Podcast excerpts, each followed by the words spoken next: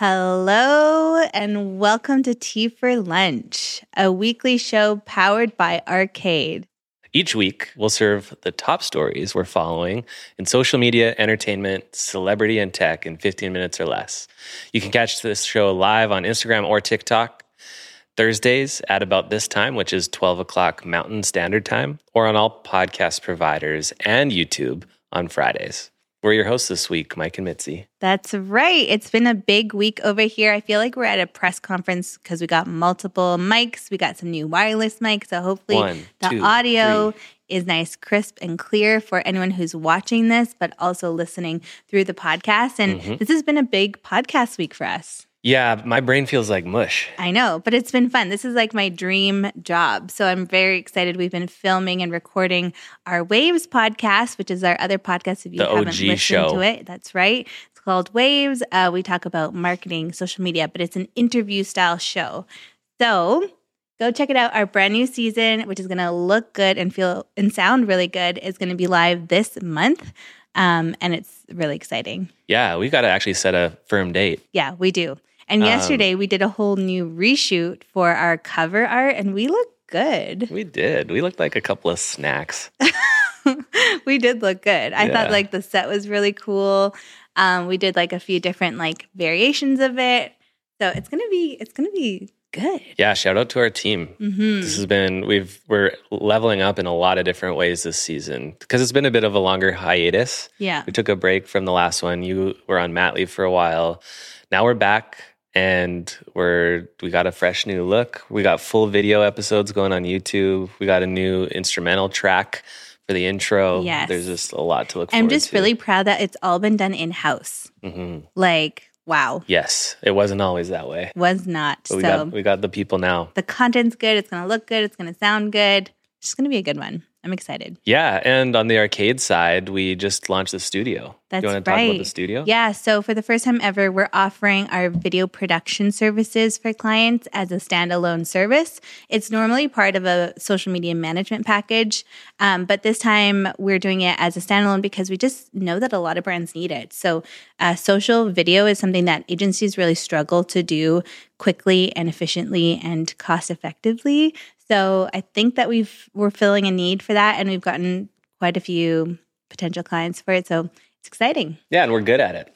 So why shouldn't we do it? Exactly. We've uh, the last couple of years we've talked to our team about how like we need to all be in the mindset that we're all creators, Right. Which is, and that's this is kind of an outcome of that as well. yeah, big shout out to our team that's like down for that because I know a lot of people might not be, and even those who aren't always natural or like excited about video, um, we've all kind of like rallied and like risen to the occasion. So it's pretty exciting.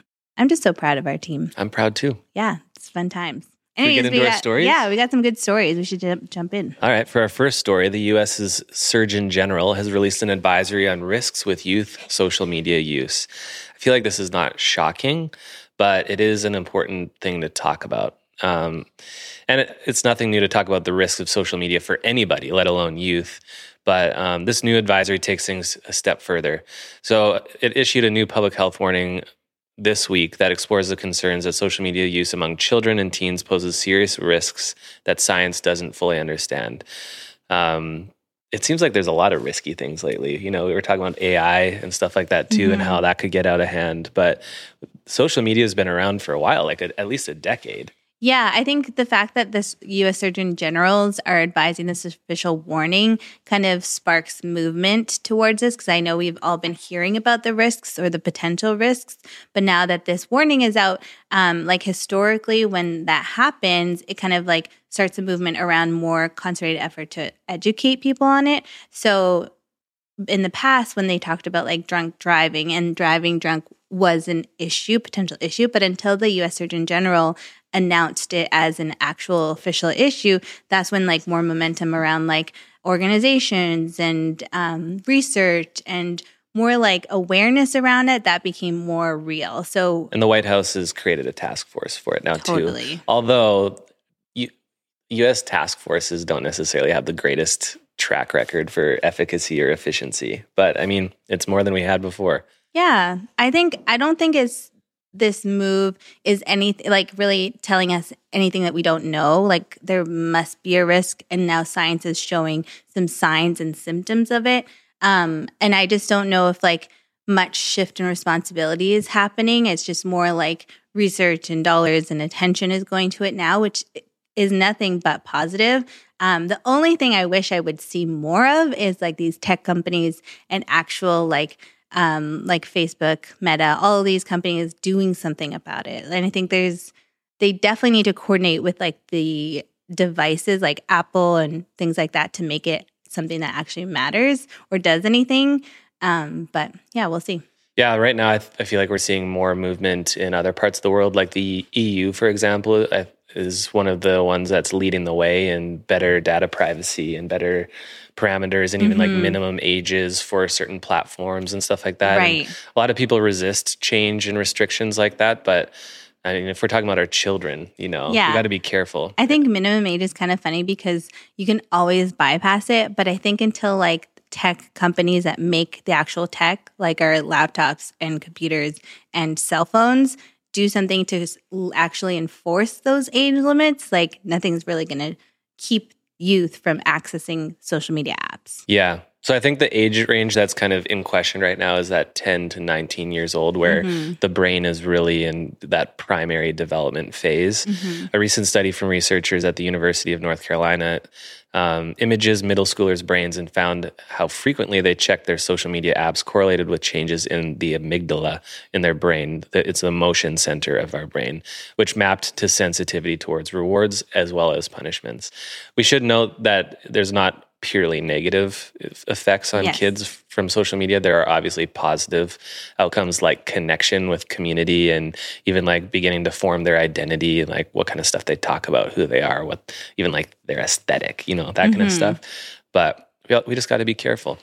Yeah protect our children. So, the Surgeon General's recommendations include higher standards for youth data privacy, enforced age minimums, deeper research into these areas, and waiving digital media liter- literacy into curriculums, which sounds like some pretty reasonable requests. I would love to see that. Like, obviously, digital and social media will be part of our world and more so our kids' world. So, why not just be like really informed about the dangers of it, but also the positive sides of it?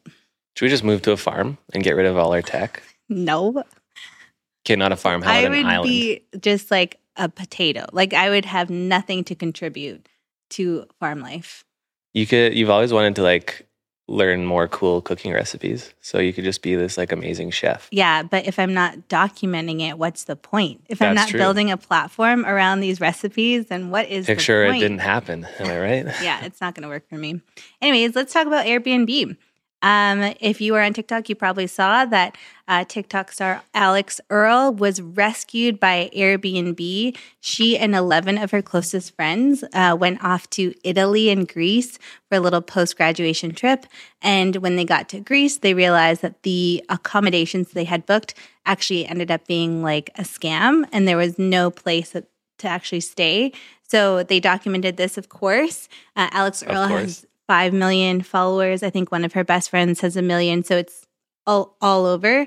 Um, and then what was interesting is in that first video she shared where she, they were stranded, people started tagging Airbnb. and at first it was like, oh, did Airbnb scam you? But then she clarified that she actually booked that initial place through booking.com. But Airbnb took the opportunity and actually booked them a house in Greece and it's stunning. It has like the most amazing views, all the best stuff. Um, and so now they're all staying there. And I think it was really cool to watch as a marketer because obviously working with someone like Alix Earle, who has a huge amount of following, is very expensive. And lots of people have, she's worked with lots of brands and people speculate how much money she makes from these brand partnerships. So for Airbnb to use like social listening as an opportunity to work with her is really cool um, because there's obviously not like a pre-planned like ag- agreement between. I wouldn't them. say obviously not. You don't think there's well, a chance that this was a stunt by like a great marketing team? But they had to spend one night in a hostel, in like not a not a cute hostel. Like they, I don't know, would they risk it all? And Alix Earle isn't like a theatrical influencer. You know, like she's very real and candid. Like I just don't see her pulling that off authentically in a way that like tricks people. You know, I think you're right. And the reason isn't because of that, but because I feel like if this was a stunt and an actual marketing strategy, they couldn't just drag booking.com. Totally. So that's true. Yeah. I think it I think it's real. We'll yeah. give them the we'll give give them the benefit of the doubt there. Yeah. And of course, like anything that any like TikToker or celebrity does gets a lot of criticism. So a lot of people are criticizing this whole like situation with saying like if I didn't have millions of followers, would Airbnb even care if my booking ended up being a scam? Right. So like you can't have it all but i do think like from a marketing and brand marketing perspective this is a cool opportunity. If brands like paid attention and started watching people's experiences and found ways to like show up and be the hero like there's definitely micro moments that brands could do this like not to the alix Earle level but maybe there's smaller moments that they can take advantage of. So i think that's cool. Yeah and booking.com does kind of suck Whoa. We have we have a couple my family has a couple Airbnbs of our own and we use multiple platforms including booking.com but you always get the wrong kinds of people and there's always issues and yeah, Airbnb is the way to go. Shout out. And that's the tea. That's the tea. The last story is basketball related. Um, there's some Yay. drama stirring around the NBA playoffs right now. If you recall, actually, back in 2018, in the playoffs, they were briefly overshadowed by the controversy around a burner account run by then 76ers GM Bryan Colangelo. Well, we're kind of hearing a bit of a similar story, but this time it's with NBA refs. So, um, Eric Lewis, specifically an NBA referee, he's finishing up his 19th season as an official, is reportedly the subject of an investigation after allegations about his use of so- social media arose. Um, he's suspected of operating an anonymous Twitter account that comments on officiating, but not just in general. Um, he's actually received some criticism from fans and even NBA players. One for his affinity specifically to the Boston Celtics, but two just for the fact that he sometimes seems to call a lopsided game. Um, and this burner account specifically that is being attached to him is uh, showing evidence of him defending those kinds of calls and specifically his calls um, in in certain games.